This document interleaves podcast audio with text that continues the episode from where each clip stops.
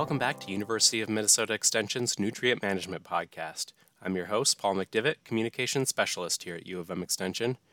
In this episode, we're talking about phosphorus and potassium guidelines. We have two members of our nutrient management team and two out of state guests.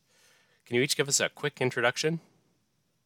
So this is Daniel Kaiser. I'm a nutrient management specialist with the University of Minnesota Extension. I'm located out of the St. Paul campus. My area of specialization is in um, fertilizer guidelines, uh, particularly uh, corn, soybean, and the majority of our agronomic crops across the state. Hi, I'm Jeff Vetch. I'm a researcher for uh, at the Southern Research and Outreach Center here in Waseca. Uh, my area of emphasis is actually nitrogen management, but I work uh, uh, considerably with Dan on long-term P and K projects across the southern part of the state. I am Antonio Mallarino. I am a soil fertility and nutrient management specialist at Iowa State. I'm Dorivar Ruiz Diaz, soil fertility specialist extension at Kansas State University. Um, primarily work with corn, soybeans, uh, and obviously winter wheat also, which is a main crop for us here in, in Kansas. Why do P and K guidelines differ from state to state? So that's a really good question, Paul. Um, you know, you look at a lot of our numbers. Um, so we should kind of go back to the guidelines ourselves. If you look at the majority of the states around us, everything undergoes what we call correlation and calibration. So essentially, the correlation step, we're correlating crop response to a uh, specific soil test.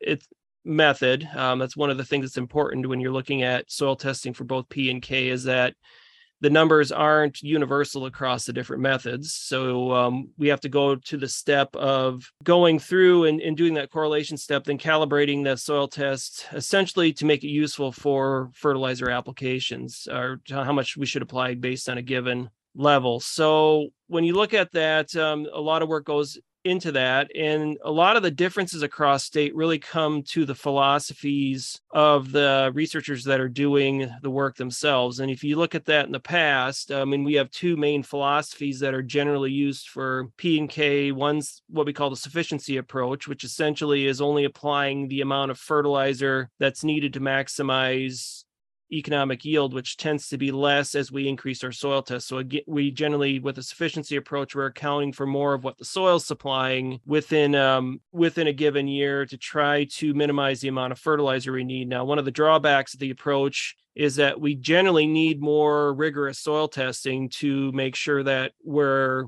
getting into those areas where we're, we're seeing drops because we're more likely since we're looking at not a not a removal rate to see some drops in soil test over time the majority of the growers we see, particularly in Minnesota, you get to the southern part of the state, um, will practice something that we call a build and maintain.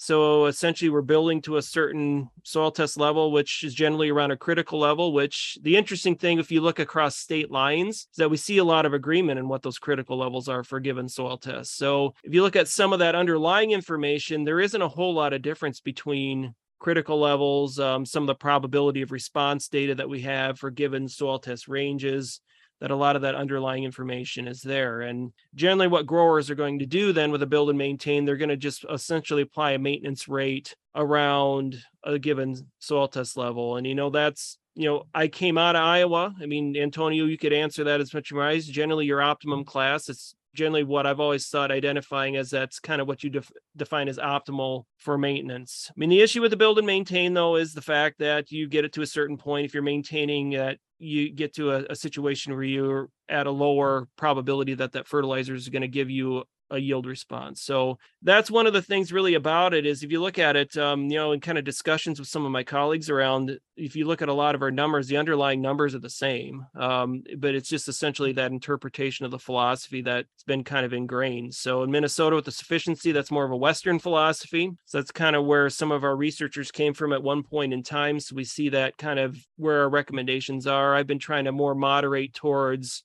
looking at what we call a hybrid approach where we kind of utilize both of them to try to get the best out of both of them with uh, and try to help growers at least give them the information they need to make their own decisions because that's essentially what a lot of them are doing. They're working with their retailers and trying to make the best decision for them what they can in, in their given circumstances. You know when we think about phosphorus uh, availability um, some of the differences lie in the in the extracts that we use. When we get in the western part of the corn belt uh, the Dakotas and western northwestern Minnesota, we have the the Olsen test, which fits better than the more universal Mehlich three test that you see in the in the eastern Corn Belt. and that makes sense because it's just it's it works better on those soils on those high ph soils. Um, and when you think about and actually sit down and look at the at the recommendations as dan said there are a lot of similarities. And when you look at minnesota north dakota and south dakota those p and k guidelines are very very similar and that's one of the things that you know I've kind of looked at, you know, and I mean Antonio can address this a little bit more. Is um, you know we see more pressure, particularly from NRCS, with some of the universal extractants like the Mehlich three coming in. And I mean, I think Antonio, you're probably the closest state that had to me that has recommendations for the Mehlich three that is both ICP and colorimetric. And that's one of the the challenges with that test is that you know the test itself should extract the same amount but how you read that test varies. So it's one of the the things that when you're getting data back you just have to be careful in terms of your interpretation because they're not always the same. Yes precisely. Uh, yeah i have been working for years on this issue and the the main uh, the main uh, thing is that it doesn't matter what soil test you use extractant. If you use the traditional colorimetric determination of the extracted phosphorus, uh, you get a number. But if you use the ICP to measure in the same extract, then you get a higher number because there are the colorimetric method measures only orthophosphate, but the ICP also measures some other uh, phosphorus form that are dissolved. So the the only reason that um, and this happened for soil extracts, runoff extracts, tile drainer extracts, everything for every test. The only reason that uh, this is singled out for the Mehlich 3, and that's why we have interpretation for both in, in Iowa, for the Mehlich 3 colorimetric and the Mehlich 3 ICP, is that about 15 years ago, uh, you see, the ICP was a very expensive machine in the labs, but about 15, 18 years ago, it became cheaper and uh, many labs uh, began abandoning the classic colorimetric determination for this uh, ICP determination. And but at the same time, because the Mehlich 3 supposedly is a universal test, can be used for measure P, potassium, and in some conditions, cations and even micronutrients, you know. Um, then labs began switching to it. And I believe now most labs in the region, uh, many labs in the region use actually the Mehlich 3. And this is another problem we have, you know, that some labs uh, use the Mehlich 3 ICP, but ex express the results as a colorimetric. Uh, I know there are a couple of labs that use the Mehlich 3 ICP and they express the results as Bray with some internal correlation. With this, you know, we have so many things confusing in soil testing, you know, but this is something that confuses things unnecessarily, you know. Uh, so many labs don't even say in the reports what method they're using. They may say Olsen, they may say Mehlich 3, but they may not say what what is their use. Uh, this is something that we have been uh, uh, working on for many years, you know, with the NAPT and so forth, you know, the proficiency testing programs. So it is confused, but um, just in terms of the um, recommendations, I, I agree with what uh, Dan said, you know, and, and, Jeff too. You know, most of our systems in the North Central region are kind of like a hybrid uh, between the classic or strict sufficiency level and the build-up and maintenance. There are some differences, you know. For example, in Iowa, traditionally we have decided that we will not use uh, yield and removal for the load testing classes, you see. So we, our recommendations are to maximize yield. Uh, it doesn't matter the yield level, so that's not used. For maintenance of what we call the optimum that we define as um, a range with a low probability of response, then uh, recommend applying removal base. And these, these things are a bit different in different states. The main issue is that in spite of uh, many of us being friends, you know, and uh, work together. I have been working 30 years here in Iowa, and uh, we have not been able to come up with similar recommendations for, for example, bordering soil series, you know, that the numbers are about the same. Now, there are several reasons for that. The philosophy of each of us, as Dan said, also that we are pushed by our stakeholders to have our data.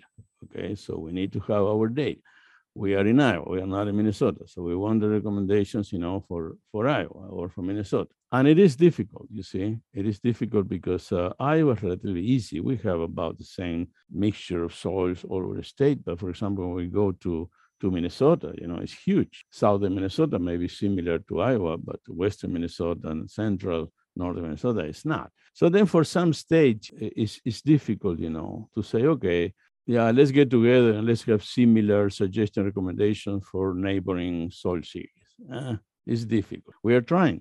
Uh, there have been efforts, for example, in the, the tri-state area, Ohio, Indiana, Michigan, they have some common things.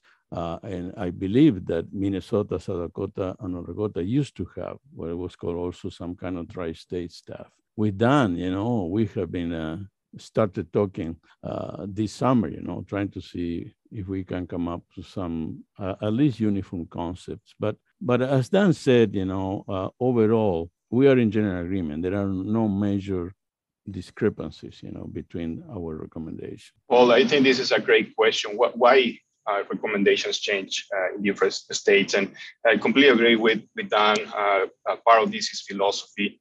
Um, in the case of, of Kansas, we do have a clearly hybrid system, really a sufficiency option, and we also offer a build and maintain option for, for producers.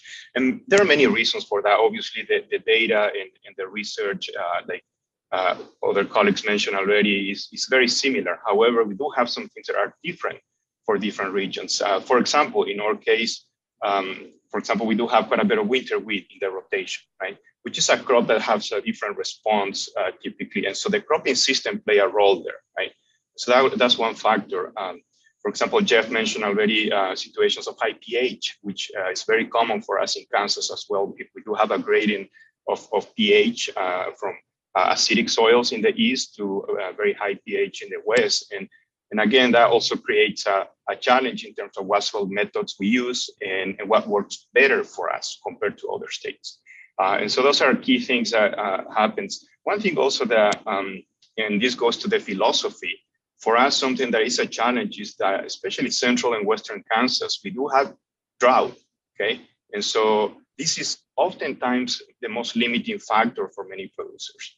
And so oftentimes, the, the and again, this goes really more on the philosophy, many producers say, okay, I'd rather have everything that I can control at the optimum or above optimum, obviously including fertility, then be ready when we have the moisture uh, to maximize yields. And so again, this is, this is, these are some things that are very unique to different regions and maybe goes beyond what we have in terms of data, which again could be very similar across different states. You know, this, this is a great point that, that Dorivar just made because I, I, have like um, almost an extension program in South America, you know, and I grew up and worked there.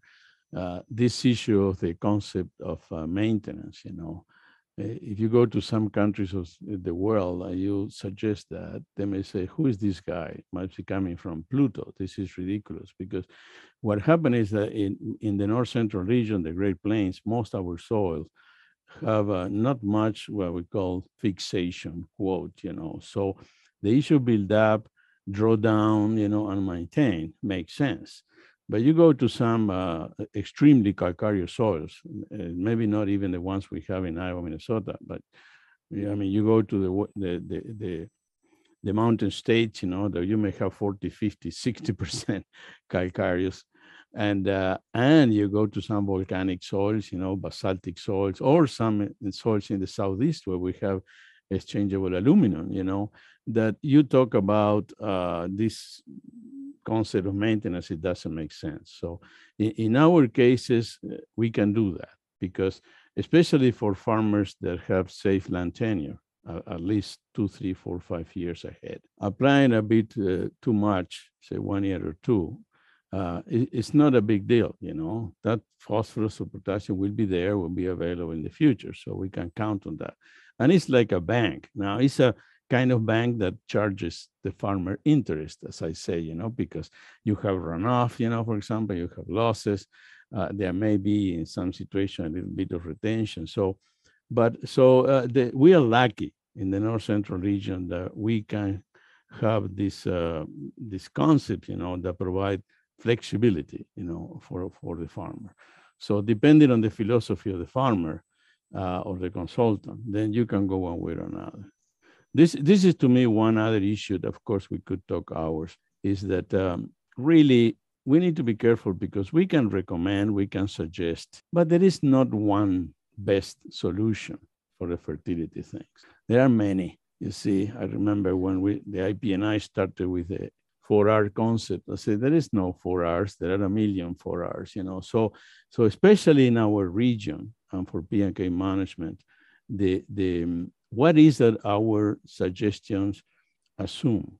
You see, uh, because many things that we recommend, uh, we are assuming what the stakeholder has in his mind, and we cannot go too far with that. So that's why I think we need to provide data, information, explain what are our assumptions when we make the recommendations, but then let people, you know, decide and then consider land tenure, consider uh, their uh, attitude towards risk. For example, some farmers, uh, they prefer to apply a little bit less, so they are sure that they have a high return to the investment on those pounds of fertilizer that they apply. I may be okay. And they don't care too much about getting maximum yield. But most farmers says, they tell me, Antonio, yield pay the bills, you know. So then some others say, no, I prefer to have a little bit more. I'm okay. I'm not gonna go broke. So I prefer to be optimal a bit high, you know. So then all the other things that we have to spend on very expensive hybrids, land, you know, combines, pickup trucks, all that stuff, you know, then they they produce. So so it's really important that uh, when we talk, and, and we all have been trying to do it for many years, is to explain our philosophies and and and and, and explain to consultants and farmers that there has to be a a good discussion, especially between consultants, you know, and, and co-ops, you know, and, and agribusiness and the farmers in terms of what is the farmer philosophy about input management. This is something that uh, is complicated. And that's why I believe that flexibility in the suggestion and recommendations is important. I think that's a great point, Antonio. Uh, talk about uh, dollars and cash flow and all of that. And obviously, with the fertilizer prices we have today, this has been a big issue. Uh, one situation we saw a lot in Kansas this past year is that those producers who were maintaining soil tests at optimum level, they were able to cut back on rates without penalizing yields so much. Obviously, that's a challenge in a sufficiency system where you essentially still have to apply fertilizer. Uh, otherwise, uh, uh, you, we are losing money. And so that's exactly uh, an excellent point. I think we have to keep in mind that the producer will also have different philosophy based on what worked for them, land tenure, uh, cash flow, and so on. And, and I think we really saw that issue with the high fertilizer prices. The problem, you know, what it is, is that all of us need to deal with our EPAs or Department of Natural Resources and our state NRCS. And of course, uh, this uh, the technical personnel of those agencies they want to do a good job, you know, and many of them adapt or adopt our suggestion or recommendations. Of course, uh, they include some of them in regulations, you know, and this is something that complicates our lives too, because when we provide all this flexibility, which I believe we should, they may not be able to. So then, uh, if we are too flexible in our suggestion recommendation, they come to us and say, I mean, come on, Antonio, essentially what you're saying is that farmers can do whatever they want. Well, uh, so this is something that also we need to do a great job with our partners, you know, state and uh, federal agencies, you know, so they understand that we are here to make suggestions, to provide guidance. Uh, it's not the role of a land grant universities to establish uh, regulations or recommendations. So when they adapt or require from us, you know, information, they need to understand, and farmer needs to understand too.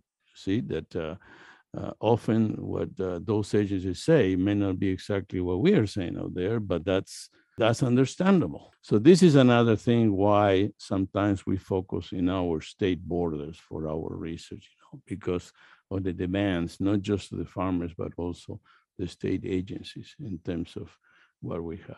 Now, you guys have mentioned wheat. Of course, there's no wheat in Iowa. It's, it's a wheat, you know, and uh, essentially corn and soybean and alfalfa and pasture. So, so for the, we do have some recommendations, you know, suggestion for P and K for wheat, you know, and and, uh, and sunflower, things like that. So we cannot possibly do the research to support those suggestions. So what we do, we actually check with our neighbors, you know, and, and we do like a, a mix of recommendations, you know, to, to from from Missouri, from Nebraska, from from Minnesota, Wisconsin, and then so we provide that, you know, but uh, we don't have the research to support those, you know, so. Uh, and that's something that uh, maybe some of your states do the same thing because not everybody has the funding to really work in every single field of a state, you know, and every single crop, you know. So this is where the interstate uh, discussions and collaborations like the one we're doing today uh, is very, very important and useful. In your opinion, what is the best way to collect soil samples? Are there benefits from grid sampling? I get this question a lot, and I kind of think I remember Antonio you saying something about essentially when you start looking at intergrid, the variation within fields is about as much variation as you can get within a grid. And I so I think kind of some of the things that you're saying before looking at the um not of the four R's and saying that there's many four R's is that there's not a one best strategy across all sites. It's really on a site by site basis. And that's kind of what I I know tell to a lot of our growers. And I don't know, just kind of Iowa what I mean, just generally your the opinions and stuff, or what are generally down there, what you generally tell your growers. So that's kind of what I'm interested in hearing too. Is some of the around the regions, uh, if it just kind of if it matches with some of the stuff we've been saying to a lot of our growers here in Minnesota. Well, you guys know that I've done lots of work on variable rate and grid sampling. I think that since I started work in Iowa 30 years ago, the overall ground level in the state went down a couple of inches, you know, with all the samples that have we have taken here. But you know, it is exactly what uh, Dan said. You know, um, I am known for being particularly uh, pushing for uh, well done grid sampling, not just taking four cores around the four wheeler, you know, well done sampling with enough cores, um, and use of variable rate. Because I see in Iowa what um, Dan said, you know, that in many fields the variability within those uh, soil survey map units or yield map units, you know, is as high as the variation all over the fields. And I think this will become even uh, uh, worse in the future because are, fields are getting larger. You see, I remember 30 years ago, uh, there were a few 160 acres fields in Iowa. Now there are many out there. Uh, fences are going out. So I believe that um, the the this tools are, are very useful. Uh, the other issue is that uh, when we do this management zone sampling, um, we look at all the layers, you know, that may tell us where either the, the, the, the, the nutrient levels or the efficiency of the fertilizer may be different, you know. We may end up with as many samples, composite samples or zones that if we do grid sampling.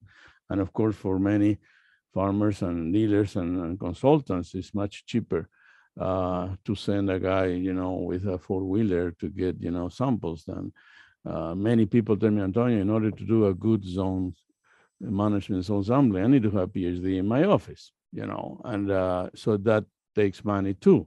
Now, what I tell them, you know, by doing a zone sampling and getting all these layers of information, you are learning more about the field, uh, you see. Uh, but, you know, um, now on the other hand, I really believe that uh, farmers have for a long time underestimated the value of soil testing and overestimated the cost. You see, if you look at the cost of soil sampling and testing, now it's about half what it used to be 30 years ago. Uh, farmers very willingly spend money and new hybrids and new pickup trucks and new combines and some things that most likely are snake oil out there. But when you tell them, hey, do a better soil sampling, do a grid sampling, and sample every two years, not every four years. And see, come on, we are in the 21st century. We cannot keep managing fields for the average. It doesn't make sense. But then they say, oh, no, I cannot afford it. See, I, I think that uh, this has to change. You know, we, we uh, they need to take, it's not that I trust too much or testing sometimes, because I'm very well aware of the pitfalls, you know, that we may discuss that in some other session. But see, we need to get soil samples. We need to do soil samples more often We need to use these precision ag technologies. Uh, but uh, of course, if a farmer has an 80 acre field that has been working on it, you know, for 50 years, and it's flat as a table, you know, and then maybe it's not worth it. If the farmers are um, maintaining a high level when they should not, half of the farmers in the north central region are applying maintenance to high levels that if they could stop applying fertilizer for 10, 15 years before there is a likely response there. So why in the world they're going to spend in some expensive soil sampling test? See, on the other hand, we go, guy, son, we go to southern Iowa or maybe some part of Missouri, where all the fields, you know, for a farmer are extremely low. Why they're going to spend money, you know, and then sampling when they should do just put fertilizer, darn it you know that's that's the main thing so so depending on the situation then i think that uh, that one thing is better but i believe that we need to start be with management zones, be with grid sampling. We need to recognize the internal variability that are in fields, and, uh, and farmers should start. Every farmer should have a yield monitor by now. Most co-ops offer the, the, the price to just uniform rate, you know, with a floater, you know, and variable rate is about the same. So I believe that we should encourage farmers to use these these technologies. One of the major mistakes I think a lot of growers are making right now too is you see, and this came up at our meeting with our fertilizer research and education, our AFREC council, is the number that are just strictly going with removal, not even testing any of their fields. And the thing is with as Dorivar said with the prices are they're at um, they've got a definite advantage if they want to cut back on costs at some point. If you know where you're at particularly if you're in a high already you've banked um, you know some phosphorus for a few years there where you could cut back and not worry about it. I mean the problem is i think there's just this general fear what I get with some growers that when we call this mass balance that uh, inputs in, outputs out, that these things you know balance out the way that if you don't apply one year that your soil test is going to crash and it just doesn't work that way. I mean it's just when you look at the phosphorus that's there there's a lot of total phosphorus there and i mean you look at it there's an available pool there's um you look at then some moderately available pool and some less available pools that I, would like to throw fixation out there antonio. I know that's your uh, favorite word but um but we know that these pools that they're dynamic and things shift back and forth so it isn't exactly that I put so many pounds in that I can actually essentially see that those pounds coming out based on the soil test. So, you know, I think the, the thing is just at least having something is a good start to know where you're at. I mean, obviously, it's if your soil tests are in that 50 part per million range, it's less uh, across the field. It's less um, important that you do grid sampling across that field, but um, you might get to a point at which you hit a low spot. But um, but I think that's if you look at mistakes right now, it's just not knowing. It's kind of the big thing, and just just going and blindly putting in um, what you took off the field because we start looking at removal rates. Um, it's one of the things that I need to get a, a, news release out at some point, just showing this the reality of removal rates that it isn't one number that that crop is removing. It's a range in numbers and being precise down to the pound really isn't needed when it comes to phosphorus and, and likely potassium. I mean, potassium is a whole different animal just with how the soil test changes over time. But um, but yeah, knowledge is power in these cases. And if you've got high prices, um, phosphorus is probably the easiest one to cut just because our information is so much better when it comes to the probability of response. I mean, potassium is a mess, but um, phosphorus is one of the easiest ones that um, we can get a better assessment on, on what that availability is going to be within a given year. I completely agree. Uh, I think uh, the key here is that we have to have the right information uh, to make decisions. And, and one thing that I, I often encourage uh, farmers, especially those who are starting to farm new ground, I think they have to do grid sampling to really know what's there. Um, oftentimes, it's possible that they may not have to do grid sampling again in the future if the field is uniform and now they have a history of management. But without knowing is is, is very challenging. So that's, a, that's that's one key key point. Um, another aspect, another thing that Dan also mentioned uh, in terms of the removal, and we've seen this very often here, is that some farmers rely a lot on removal values, but we have to recognize these are average numbers and there's really a range. And so it's, it's not uncommon to see surprises uh, uh, after a few years when farmers are managing uh, things that way. The other, the other key point I wanted to mention also, and goes back to the economics, is that we are talking about P&K primarily, um, but in some cases for us, for example, we need to apply lime. And that's a very expensive input, and, and we really need to apply it in the right place. We also have the risk of over applying. And so to me, there's no question. It has to be sampling. It has to be variable rate for very expensive inputs like lime. And phosphorus, to be honest, with the prices today, is also the same situation. One thing I'd like to add to what Antonio mentioned, and it also aligns with what Dorivar just talked about, is I, one of the mistakes that I think people do, or too many farmers do, is, and maybe this is related to who they hire to do their soil testing, is they send the samples to the lab and they test for way too many things, especially with grid sampling. That might be fine when you first, you know, first time you grid a field, but you don't need to test for CEC and organic matter and all these micronutrients every time and that adds dramatically to the cost. I mean, if it's a field that you just acquired and you might only have it on a short-term rental, just get pH, P, and K, and and probably be confident with that, and hopefully it's going to cost a lot less. And I think that's a big mistake that people make is they test for the whole suite of everything. It costs 40 50 dollars per sample, and it's just not necessary. That's that's a great point, Jeff. Organic matter, for example. Why in the world you're gonna be testing organic matter more frequently than say every four or six years. This CEC, you know, that could be important for some things, but not much for fertility management. You know, especially for P and K, we know that. So now labs have all these packages, you know, but I believe there should be more information. You see, and then farmers, of course, I believe uh, I don't know who of you mentioned that. I mean, they don't they don't have to do the same thing every time. They can do a very dense grid sampling, well done once, and then they can use that as another layer for the future to use it as a as a as a for a management zone sampling you know things like that.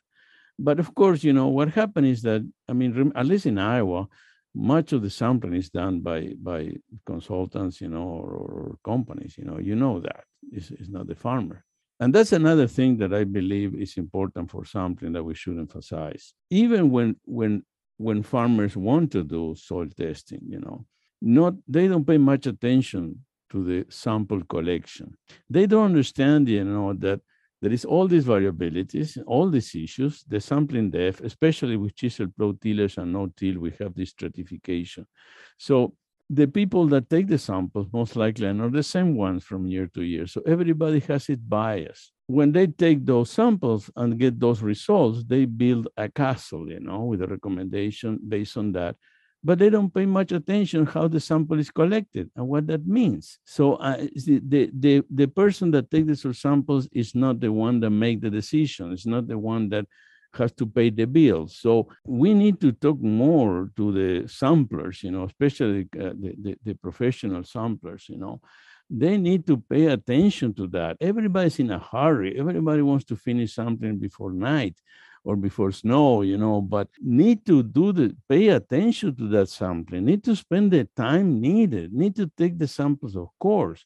If not, then you can analyze, you know, gravel in your backyard, you know, and it's the same thing, you know. So we need to pay much more attention to that, you know. The, the, the cost of the analysis could be reduced if uh, they do, for example, pH, um, pK, for example, frequently, and then some of the other things over a longer time. Great, great point.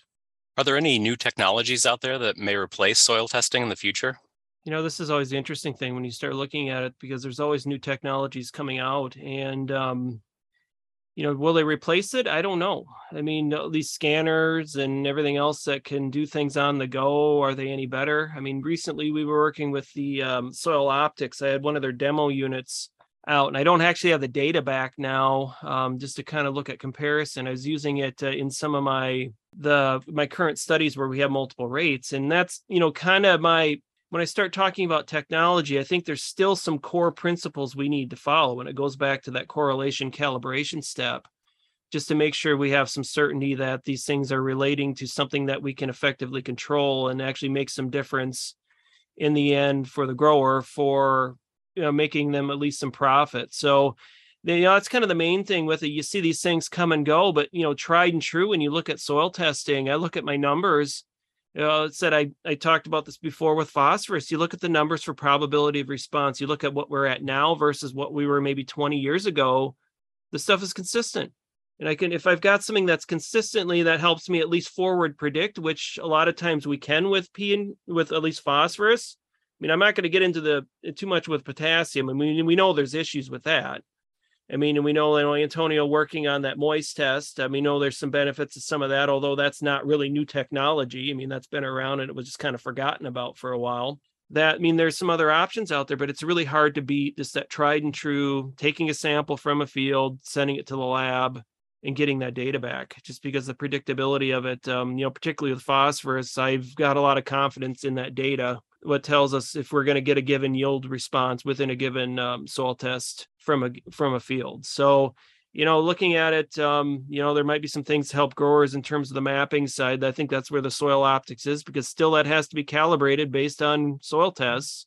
That um, you know, there might be some things there to look at catching some of that variability within fields, but um, I don't know if we're never necessarily going to be ever manage all that variability. So it's it's you know one of those things that um, you know time will tell. I mean if we need if we don't have that starship enterprise sensor that tells us what we need for what a for given um, acre you know precisely without actually having to go out there and do the work i mean we still have to do the work to get the samples. Yeah i agree with dan um, and it's nice that you mentioned the enterprise because i am a Trekkie you know and uh, and i tell the guys you know yeah we can send a, a sensor to mars or to pluto you know or whatever and point to a rock and know exactly the total elemental composition, but uh, trying to figure out with a sensor what is available in the soil, that's a very complex, you know, and up to date is not possible. So some of those things are sensing, you know, on the go, things like that are useful mainly, in my view, to use as other layers for the zoning of the field, you know, but you need to do go there and using just the soil testing analysis to see really how it does. And sometimes uh, they correlate well, but you see, it's like a correlation of a correlation, you know, because uh, in, in some field, you know, it may work, know, if you if you correlate that with the soil test, then we may get a nice factor. But you go, you know, to a field 10 miles away and doesn't work like that. So uh, this is very attractive, but uh, we are not there. We cannot have a sensing of what portion of the phosphorus in the in the organic matter, in the clays, in the solution, in, in the carbonates, how much of that is really available. You know, for now, this is not possible. So, so in so in my view, um, uh, yes, welcome the new technologies, but don't trust correlations, you know, too much because they will not apply from for different regions or different fields. And uh, I have experience with that with electrical conductivity, for example, and potassium, and even organic matter. See, you go to some states that uh, you can use uh, sensing for organic matter, for example, is pretty good. You come to Iowa, actually, we work with a company here in Iowa, and Iowa doesn't work because the, the the color you know what you're sensing is not yeah it's, it's organic matter but it's also manganese you know it's all kind of things that give color. So you may have you know a variability of 2 to 8 percent organic matter in iowa and the sensing uh, yeah roughly tells you yeah this is low this is high but it's not even close to be precise. So I think that we need to be careful also this is another issue that some people are looking at using sensing uh, infrared, and all kind of things in the lab where you get the, the, the soil analysis, the soil sample, you grind it, and then you measure with, with some sensors. And it's the same thing. Uh, it does work for some things, for others fall apart when you have different soil types with constructively different properties. So when you want to use those things uh, that are cheaper, so you could do many more analysis, or in the field you could have many more points, but then you need to have correlations with the real thing. Uh, and then you have a correlation of a correlation, you know, that we don't, I'm not sure how that applies to different soils, you know, different fields. So it's not simple. So my, I am an old geezer, you know, and, but I, I've worked with some new technologies, but I think that this will need more time, you know, in order to really be able to pinpoint. We cannot even define by conventional analysis what is where the phosphorus is coming from, from different forms. We cannot do that. So then why would a sensor magically tell us about that? So we need to be very careful. I'm always excited to see new things that we are trying, and I think that's always potential there. Um, hopefully, we'll get there. But I completely agree with Dan and, and Antonio. Uh, some of these, especially on the sensor side, I think still need work. Um, because ultimately, like Antonio said, this needs to be related to yield response. And I think that's what that's maybe the missing part in many cases. And when it comes to new technology, something that I just want to touch a little bit, seems like we often also talk about new soil test methods. And we're saying, are these new technology, new, new methods, better soil tests? Uh, and, and that's all welcome. But again, at the end of the day, is this new method related to yield response? Is it correlated, calibrated for the region? And I think that's often we're, we're also missing. Uh, I think we oftentimes we tend to go back, go immediately to commercial um, applications without doing the research and without being able to provide uh, recommendations. I see this all the time. Go talk to farmers, come up with a report of uh, some type of sensor or a new soil test method and ask me for recommendations. And the reality is that we have no idea because uh, we haven't done any of that yet. Uh, again, we always have to go back to the field. Um, and again, goes back to the initial discussion today, like uh, Dan mentioned. Uh, we have to rely on that field correlation calibration for any of these new technology. Well, I think one of the key things there is that yield response isn't the absolute yield in your field. And that's one of the things that you know, some people think you can just take a yield map and relate it back to the soil tests, get an idea. But you got to remember that, you know, there's a lot of things that impact yield. Soil tests are one of them. I mean, moisture is another one. So it's a kind of a chicken or the egg type thing when you start looking at that is just something driving what's driving what there. So I think that's, you know, kind of key. Dorivar, you know, what you said, I think is looking at that. Um, it's why we you know still spend a lot of time doing correlation calibration work even though i think a lot of people think it's not exciting it's it's just needed we need that data that says that this is the expected yield response based on some certain factor whether it's a sensor value or where it's a soil test value that's really the the important key to get a lot of these things to work all right. Well, that about does it for this episode of the Nutrient Management Podcast. We'd like to thank the Agricultural Fertilizer Research and Education Council, AFREC, for supporting the podcast. Thanks for listening.